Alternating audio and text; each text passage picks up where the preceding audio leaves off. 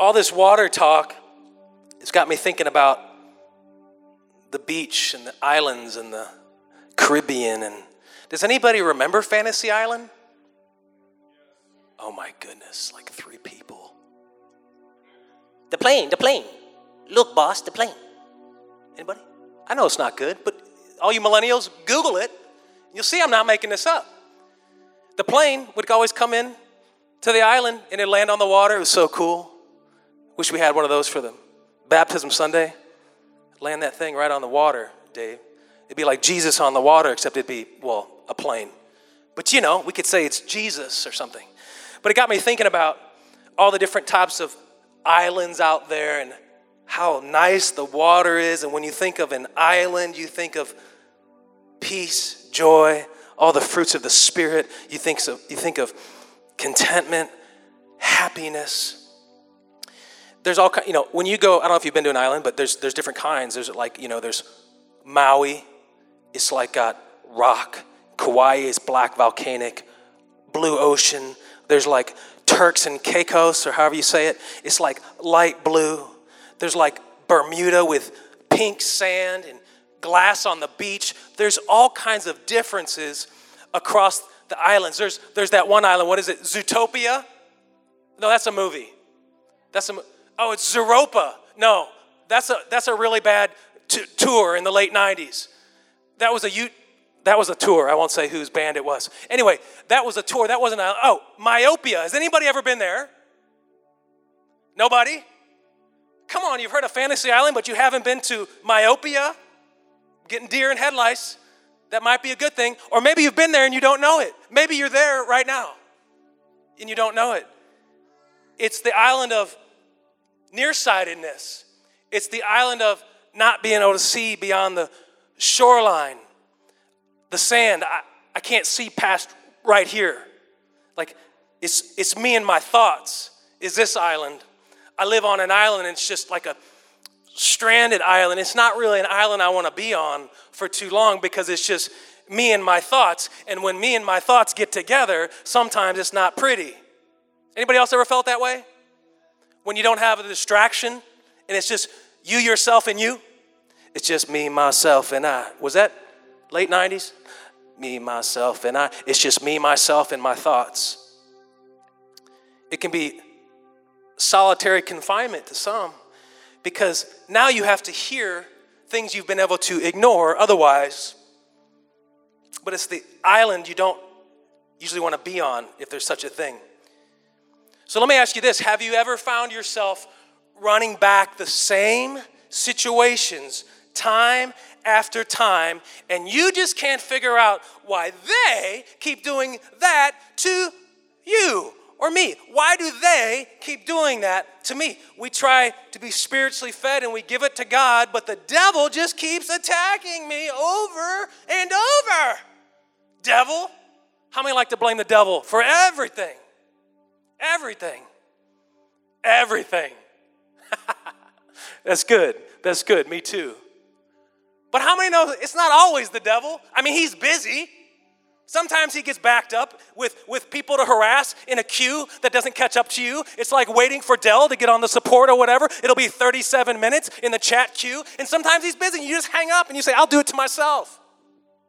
I don't need the devil today. Not today. It'll be me in my thoughts. But it feels like they just keep they. It's they like another person perhaps. Maybe my analysis of the situation feels the same and it keeps repeating because my nearsighted vision only sees it my way. And if it's not my way, it's not for me. I'm sorry. My way or the highway. But could it be this time, this time, the devil has not positioned to hurt you? He's busy this time around, but you lack vision beyond the shoreline of self. It's just you, yourself, and I. All I see is my shore. I can't see past it. And we're not allowing God to show you a healthier, happier, wiser way. It's often subconscious, but it's a very real thing. We talked in other sermons about our mind being the gatekeeper to our heart, but sometimes not only do we have to keep out, but we have to look at what's already been in there for a while, store it up in there, and evaluate what's been sitting in our head for a long time. That way of thinking, you know, that thing, you know that thing you we do, that thing you do. Yeah, that thing that you do, and you're like, why'd I do that again?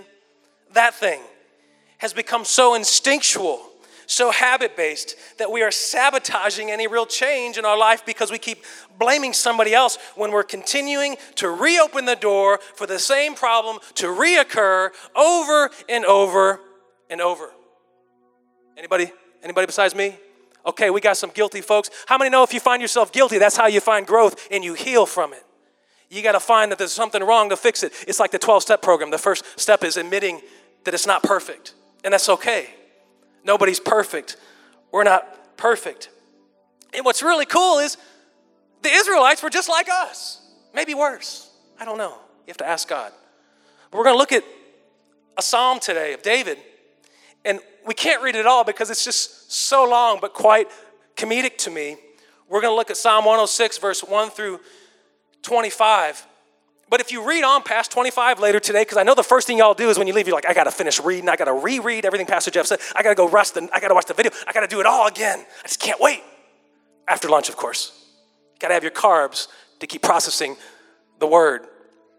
gotta have carbs, period. Verse 1 through 25. David is going through the history of the Israelites and their up and down perspective with God. They're back and forth. Same old repeat, same old thing. It gets better, it gets worse. It gets better, it gets worse. And I want to read it to you in the voice that I think David was probably writing it. Praise the Lord. Oh, give thanks to the Lord. He is good, for his mercy endures forever. Come on, somebody. Woo! Who can utter the mighty acts of the Lord? Who can declare all his praise? Blessed are those who keep justice and those, and he does righteousness all the time. So good. God is good. Remember me, O Lord, with the favor you have toward your people. Oh, visit me with your salvation, that I may see the benefit of your chosen ones, that I may rejoice in the gladness of your nation, that I may glory with your inheritance. Come on, somebody, we're rich in the Lord, says David. But we have sinned with our fathers. We have committed iniquity. We have done wickedly. Our fathers in Egypt did not understand your wonders. They did not remember the multitude of your mercies, but rebelled by the sea, the Red Sea. Nevertheless, he saved them from his name's sake that he might make his mighty power known. He rebuked the Red Sea also, and it dried up. So he led them through the depths he, he, and through the wilderness. He saved them from the hand of him who hated him and redeemed them from the hand of the enemy. Yes, Lord, the waters covered their enemies. There was not one of them left. Then they believed his words. They sang his praise. Hallelujah. They soon forgot his works. They did not wait for his counsel, but lusted exceedingly in the wilderness and tested God in the desert. And he gave them the request be sent leanness into their soul. But when they envied Moses in the camp and Aaron, the saint of the Lord, the earth opened up and swallowed Dathan. It's kind of harsh. And covered the faction of Abiram. A fire was kindled in their company. The flame burned up the wicked they made a calf and Horeb and worshiped the molded image. Thus they char- changed their glory into the image of the ox that eats grass, organic grass. They forgot that God, their Savior, who had done the great things in Egypt, wondrous works in the land of Ham, awesome things by the Red Sea. Therefore, he said that he would destroy them had not Moses, chosen one, stood before him in the breach, the breach contract, to turn away his wrath, lest he destroy them. Then they despised the pleasant land. They did not believe his word, but complained. Everybody say complained. In their tents. And he did not heed or hear the voice of the Lord. I don't know, is it just me? Am I sick? It's kind of funny. They're like praising and then they turn. And then they praise and then they turn their back on him. And they praise. And if you keep on reading, he keeps going. It's like back and forth, Jekyll and Hyde. It's just human nature, is what it is. But the good thing is, if the Bible has people doing it, you know, there's, you know, we can relate. That's what, that's what the, the point is so the title of today's message is The Island of Myopia. The Island of Myopia. It's next to Zootopia. Let's just go with that. you see, seeing beyond the shoreline of self creates opportunity for change. But if you don't look beyond the shoreline of self, you can't discover a change because all you see is what you know, what you think, and what you've always done. And so until you look beyond the shoreline of, I'm guilty of this, self, I can't see a change that needs to be made. It takes an exposure by looking past the sand, and it's easy to do. It's called habit. It's easy to get spiritual tunnel vision. It's easy to go back to what's familiar, the same rut over and over, because when you struggle, it's like a fighter getting hit in the head. They go to what they know when they're on instinct. Maybe they're a wrestler. Once they get hit a few times, they become a wrestler again. Otherwise, they were a boxer. Until they go back to what they know, they go back to the instinct. It's habit. So we always retract to what we know on instinct, especially in the heat of the moment, in dire straight situations. So if we've trained ourselves to think something is, and that's always what we know to do, and this is how we've made our week look and how we've made our week live, and that's what we continue to do, the same steps over and over, we're going to keep instinctually going to do that. But that's staying on the island. It's not an island you want to stay on. God is great. We give him praise when we get impatient excuse me, we give him praise, but when we leave, we get impatient like the Israelites and go back to myopia. I'm good when I'm on this adrenaline rush of praise, but when I leave here, I'm back to, oh, I'm out of coffee. Oh, it's so hot out. Oh, the kids are cranky pants. They're four and they act like it. It's just a mess. What's wrong with them? Why are they doing this to me? Back on myopia. Why is it that I continue to go flat when it's just me and my thoughts? When I'm not distracted? Why do I go back to that? Remember, it's familiarity. So until we look beyond the shoreline of self, we can't create that opportunity for change. As long as we're looking, it's like someone trying to build something innovative, and when they run out of ideas, what do they do? They go look to others for new creativity because it takes the synergy of that so it's the same with spiritual growth. It's the same with hearing from God. We have to really look for God. Not my will be done, but your will be done here on earth as it is in heaven. I want your will, and maybe that doesn't look like what my will is. And until I say, okay, it's really your will and not my own, uh, it's going to be my will. It's going to stay the same. It's going to stay the same. You're asking God to deliver something different, but what steps are you taking to change the path you're walking? You know? It's just walking around the island like they walked around, like the Israelites walked around the mountain. And I'm guilty of this I mean, I'm over the hill now, I'm 40, and my ways seem to grow stronger as I get older. And I can't shake this thinking. Does anybody else get like notice it's getting harder as you get older to break your habits? Anybody? Is this me, Jim and Jim and Wolf Tom? It's everybody, right? It's easy to do. My dad always said the older you get, don't start doing this because it's harder to break. You think it's bad now? Wait till you're my age. That's the, that's the one liner he always says. Wait till you're my age. I mean, I don't mean to be stubborn, I just am. I don't even realize I'm so difficult. You know, people don't know they're a pain in the foot. They don't know that. They don't know it, but they are. Why is that? It's because the older they get, they're stuck. They don't see it. They're walking around the beach. Myopia. No one ever invites me. No one ever reaches out to me. No one ever calls me to say, Do I want to come? Anybody got a violin? Who likes to play the violin sometimes? Anybody? You know, get some cheese with that wine. Get some cheese with that one. Anybody? Remember the old elementary school jokes? That was one of them. we play the violin for our own sorrows, and we start forgetting what we're professing to others that Christ is our strength and our shepherd, yet we feel like we're waddling in a hole when we leave Sunday and get back to Monday. It's not intentional. It's not trying to be obnoxious with people. It's just we're living in the island of self because it's what we know. So when we get used to it, we forget that there's an ocean out there, there's boats passing by, there's things happen. Am I creating an opportunity for my dysfunction to stay in control of my life? They just treat me so bad. Okay, we'll show them different. They just, blessed are the peacemakers, for they shall be the sons and daughters of God. But I don't want to be a peacemaker until they make peace first. The Bible says, blessed are the peacemakers, for they shall be the sons and daughters of God. Not if. Show them different. Lose the dysfunction by doing something different. Break the habit. Start looking beyond the shore instead of living with the condition of a myopia. I see this a lot. Maybe y'all have seen it too. You know, there's people that will tell themselves long enough, it doesn't matter if it's true, they'll believe it. And they'll go to their grave believing it. And it was never true. I don't know if y'all heard about the brownies. Some of y'all didn't come to church back then. But my grandma went to her grave thinking we didn't like her brownies. They're awesome. But no one could get through because guess what? She was in myopia. They don't like my brownies. They don't like my brownies. They don't like my. How stupid, Grandma? We love your brownies. What's wrong with you? We're gonna shake you sometimes. Can we shake you? Come on. Get out the island. Get in the water. We get stuck and, and we start believing actual lies.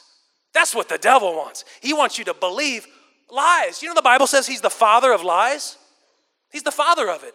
So when you find that, you know, that's not from God. God didn't teach deceit. So that's okay. But but people lie to themselves is the problem. And they, they train themselves to tell themselves, I'm not good enough, I can never do better, I can never find better, God won't love me like he loves them. I'm just not worthy because look what I've done.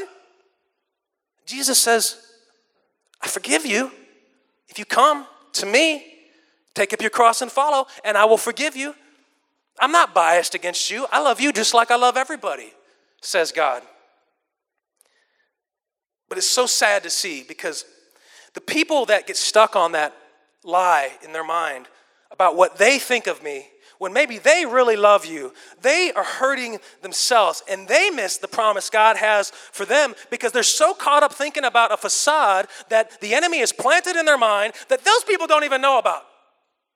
You know, it's kind of like when I said, Michelle saw me across the way at the gym, and I knew she fell deeply in love the first time she saw me, and then the reality was she never even noticed I was there.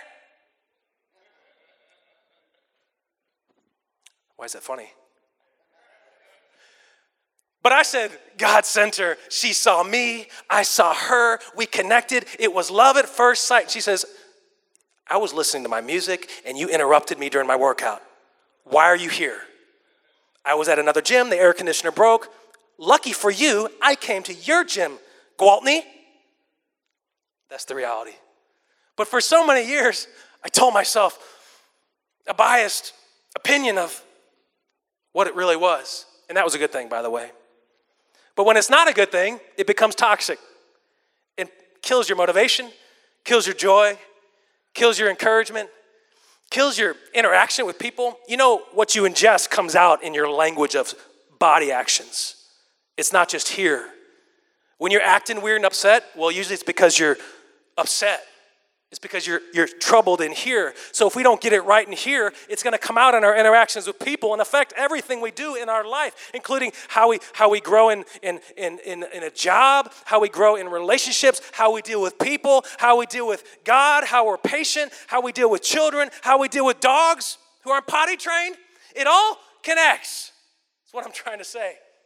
If it's not right in here, the rest is the fruit that will be born of whatever is growing in here. We just recreate the same scene over and over. That's preventing me from embracing a real change. I don't want to look at, I want to really change. I want to really be different. I don't want to stay the same. Impress people. I want God to change my heart, and I'm going to change others because of what they've seen change in me because God is going to work through me. That's what I want. Come on, somebody. They want to see the Spirit of God change lives. They want to use you as a boat. Who wants to be a boat? Come on. Amen. At the core, I may lack what matters the simple things, like gratefulness, like sympathy, compassion. Compassion will break down the ego and let you start seeing the goodness in people. They'll still get on your nerves sometimes, but compassion will let you look past the nerve damage and see the good intent in people. And when you start seeing the good intent in people, you start seeing what God did for you even more. Wow, if they can, if God loves them like that, and now I see that, that I was wrong about them, then God knew all along what was wrong with me and I didn't, because guess what? I was living on myopia. He's always seen it from a distance, even though we don't.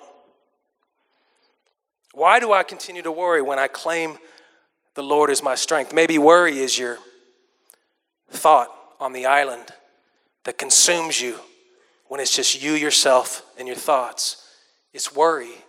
Be anxious for nothing, the Bible says.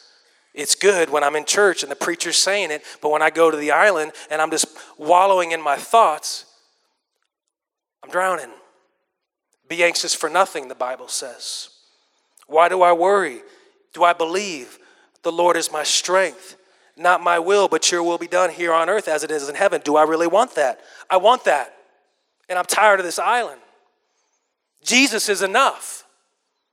He's enough. Everybody say, enough. Everyone knows that person, maybe it's just me, that always has constructive feedback. They've always got feedback, and if perfection was a real thing, they'd still find an issue. Does anybody know someone like that? Like, like it could be the best thing ever. And you're so excited to share it with them. And guess what they do? They stick a needle in your balloon. Well, have you thought of this?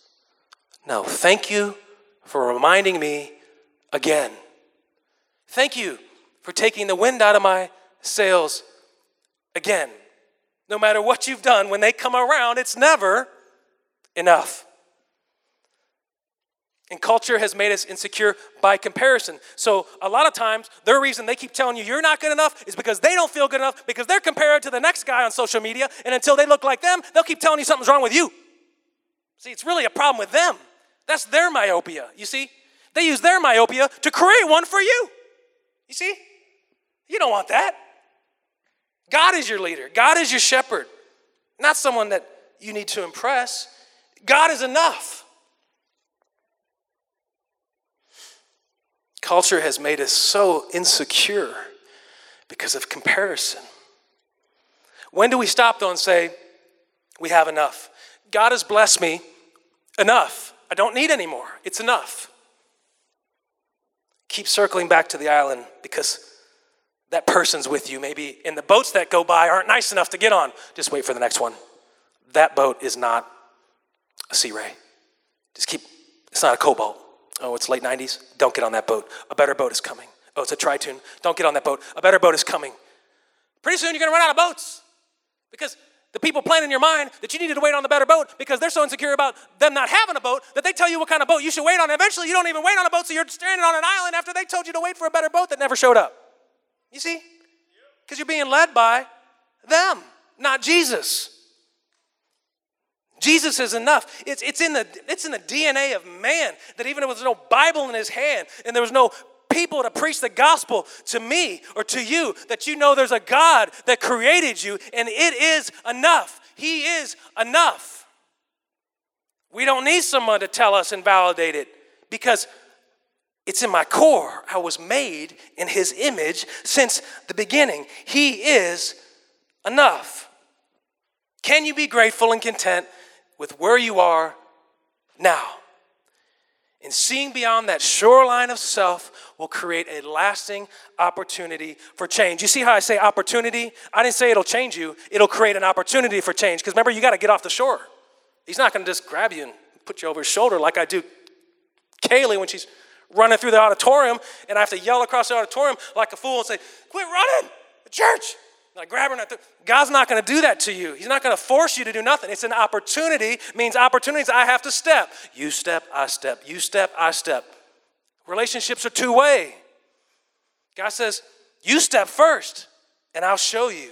But until you step, I don't see any faithfulness. You step. I step. I am enough. I am. Period. But we substitute with the same things, with the same type of cookies. We substitute late at night, wondering why the preacher six pack has not come yet. Because we got the Kellogg bars because they're low fat. Someone, someone didn't teach Jeffy back in the college days that calories matter. And so we just think that we'll get the six pack. I've been struggling with this. I'm still working on it because it's, you know, it's, it's spiritual, it's, it's reverent, that the, the six pack needs to be there for people to receive the word. And so, so I keep eating the bars, and I say, I can eat 27 Kellogg bars, and as long as they're low fat, I'll be fit. No, I'll be fat. That's what I'll be. I won't be fit, I'll be fat. Can we say fat in here? Are you guys okay with that F word? That's the only F word we use. Just so you know. Food, we talk about. But seriously, you can be blind to it and think you're actually doing good sometimes, and really you're, you're, you're cutting off the world because you can't receive nothing. We substitute everything. We substitute God for convenience. We, we go to convenience. We go through a drive through when we really want a home cooked dinner. We really want scratch made German food, but instead we end up at McDonald's and then we find out something's wrong with our stomachs. oh, that was a joke, Nick. He's always never laughs at my jokes, so one of these days he will. He's my nephew, so I tease him. But God is enough. God's way is enough. Jesus is enough. Things may not be happening the way I planned them, but I know that what I have is enough because I asked for His will. So it has to be enough. Oh, there's some more sermons coming about this, some personal ones with some struggles that I've had in my life that I had to say, it's enough. Enough is enough, Jeffrey, my mom used to say to me. Enough is enough.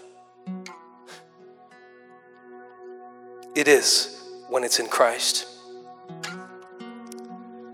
So I don't want to be on this island. It's time I do something about it. Where my Navy peoples at? We got one, two, three Navy peeps. What do you do when you need help? What do you send out? He's too technical. An SOS. Is that what they call it in the Navy? SOS. Yes, he said, Wow, you are so astute in your study of the Navy. Pastor, thank you, Derek. You send out an SOS because guess what? Enough time goes by, they don't know you're sitting there stranded anymore. You're living by yourself. No one knows that you need help. You need help. You need to wave your flare. You know, wave your flare. You can't fix it, but God can. Guess who's watching the shoreline even when nobody else isn't? Jesus is watching you on that beach. Go round the beach like Israel went round the mountain. God never took his eyes off you. You can't fix it, but until you send a flare to God and say, I really want to change, God says, Okay, here I come. Here I come. We do need help, but the Lord is our shepherd. He is to lead and guide us. Through his infilling of his spirit, he can do so through the plan of redemption. We can get off the island. I'm ready for a plane or boat to come take me from this place. I'm tired of living this way. Jesus is the boat. You can get in relationship with Jesus. You can get in the boat with Jesus if you want to leave yourself. Myopia. You need to see. You'll start seeing. Look over there, there's a mountain. Look over there, there's whales in the water. Look over there, there's a dolphin doing a thing. I would never swim with those, they're scary, but they're cute from a distance. Look over there. I never looked past this pink sand and glass beach because that's what I thought it was. It was just me and my thing. But I didn't realize there's a whole life out there. There's a spiritual world out there I never saw until God opened my spiritual eyes when I sent my flare up into the heavens and said, Okay, God, I'm ready to receive something different. Who wants to receive something different and see lasting change? Come on, if you mean it. Clap your hands for the Lord. Let Him know that you mean what you say and that everything will come to pass according to His promise. We can't recognize what's good unless we have a good shepherd. You guys heard the phrase, God won't put on more than you can bear. God won't put on more than you can bear. And then you find yourself buying the T.D. Jakes book called Crushing because it feels like he's crushing you. The key is you can't bear, you need him to carry the burden. Jesus says, My burden is, is light, my yoke is easy. It's because you can't, yeah, he won't put on more that you can bear and when you have the Spirit of God in you to lift the weight. You can't do it alone. Then you can carry.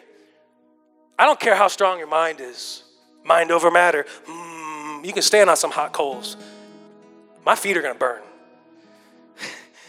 you need Him to bear it.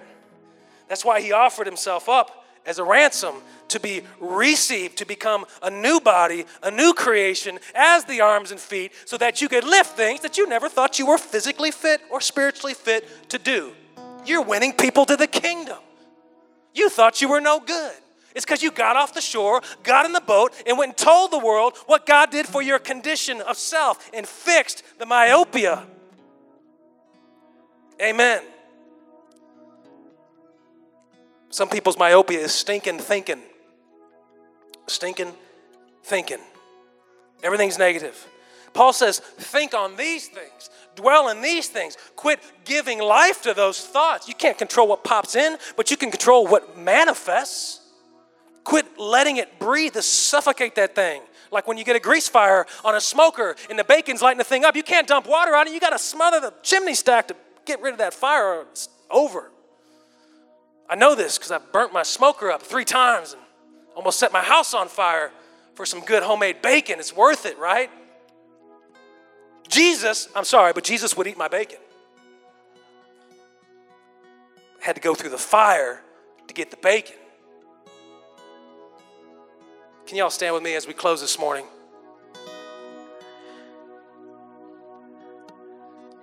I think the hardest part of getting off the island is trust. It's a trust issue. Because when you don't trust, guess what? You don't have faith. Faith is trusting in something you can't see. You don't know how it's going to end. It doesn't look good. All signs say it's going to be bad. But faith says, I will endure.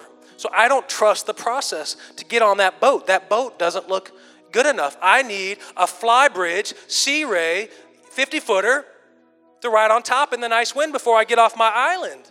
Otherwise, nothing's good enough. And eventually, all the boats are gone except one. He'll never leave. He was always looking. The Israelites always did their own thing. David said it up and down. Praise be to God. I'm sorry what we did again, God. Oh, God saved us from this. I'm sorry what we did again, God. Oh, we built, oh, God, you rescued us from, the, from hell on earth. Oh, I'm sorry what you did. You saved, you saved us from Pharaoh. Oh, we, we, we built the golden calf again. Oh, we did the Tower of Babel. Oh, we had, you know, we, we, we broke your covenant. You know, we, we, we, we did all kinds of things you told us not to do. We did it again and again and again and again. But God says, I am still here with you because of my promise, as long as you are faithful. We're getting ready to go into a series of David. It's called Man in the Mirror, starting in early October. It's four weeks. And David was no, he, he has some issues. He did. He was messed up. And God used him in a way. He's one of the greatest leaders in biblical history. Why? Because of his faithfulness to endure. Even when he really messed up, he endured the punishment but stayed faithful to God. God says, I love you, but there's a consequence for what you've done. And now you got to endure the consequence. But if you stay on my path, the straight and narrow, I will lead you back to the promise I never forsake from you, but you have to stay on the path to the truth. Amen. Let's bow our heads right now as we're going into tomorrow, and we don't want to get back on that island. If we're going to go to an island, we want to go to an island that's good, with people, with God's people, with God's word, with, with praise and worship, with things that bring us closer to God, not set us apart and leave us stranded to feel like the devil is in our face. We don't need that devil. Go back to hell, devil. We've got Jesus who is there to rectify and get us off any island. You can never take that from us. God, we pray right now that we go into this week and we look at it different. Maybe what they said all those years never came out of their mouth. Maybe it was in my head. Maybe I'm forgetting what they said. Maybe I'm twisting the truth like Satan did on the tree of knowledge of good and evil, and I'm taking what God said was good and I'm making it bad, and now I'm going down the wrong pain, place and travail because I've been cursed with something that you never meant for me to endure.